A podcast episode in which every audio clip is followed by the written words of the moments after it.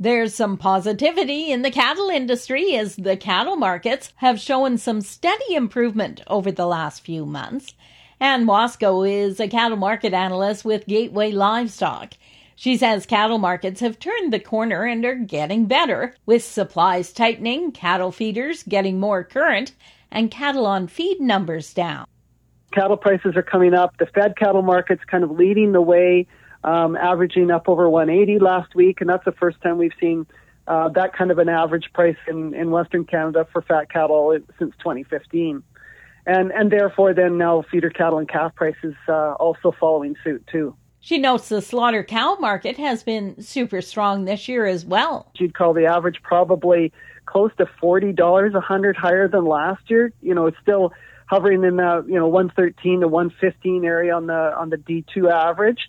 And again, the highest uh, slaughter cow price we've seen for this time of year since 2015. Wasko says we continue to see those drier conditions, including down into the U.S., where their cow kill is up 14%, but hasn't impacted their prices yet, which shows the demand for hamburger.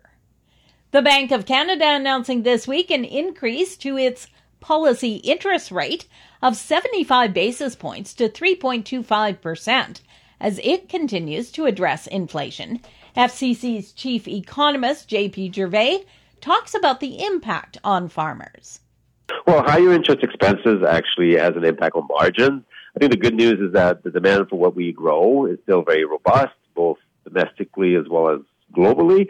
Uh, we've had to deal with elevated input costs. Costs have been coming down a little bit now, uh, but so have commodity prices. I think margins remain positive for grains and oilseeds. I think that the fact that feed prices have declined a little bit brings a little bit of relief to livestock producers. So overall, margins are projected to be positive for the next for this this coming marketing year.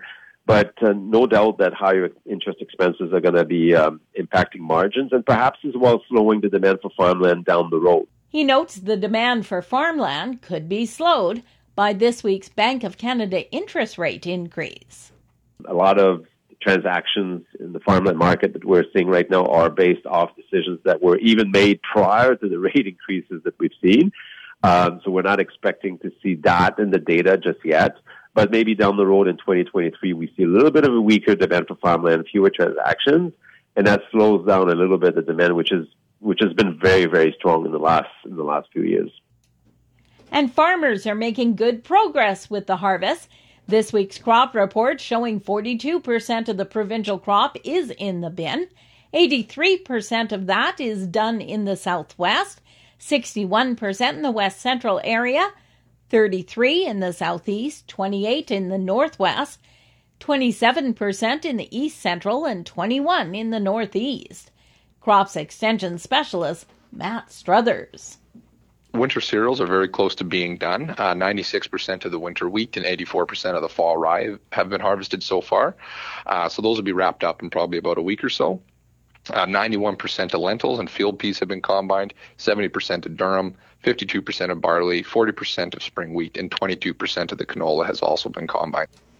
He notes the estimated crop yield estimates are 43 bushels an acre for hard red spring wheat, 30 bushels an acre for durum, 34 for canola, 34 for field peas, and 1,174 pounds per acre for lentils.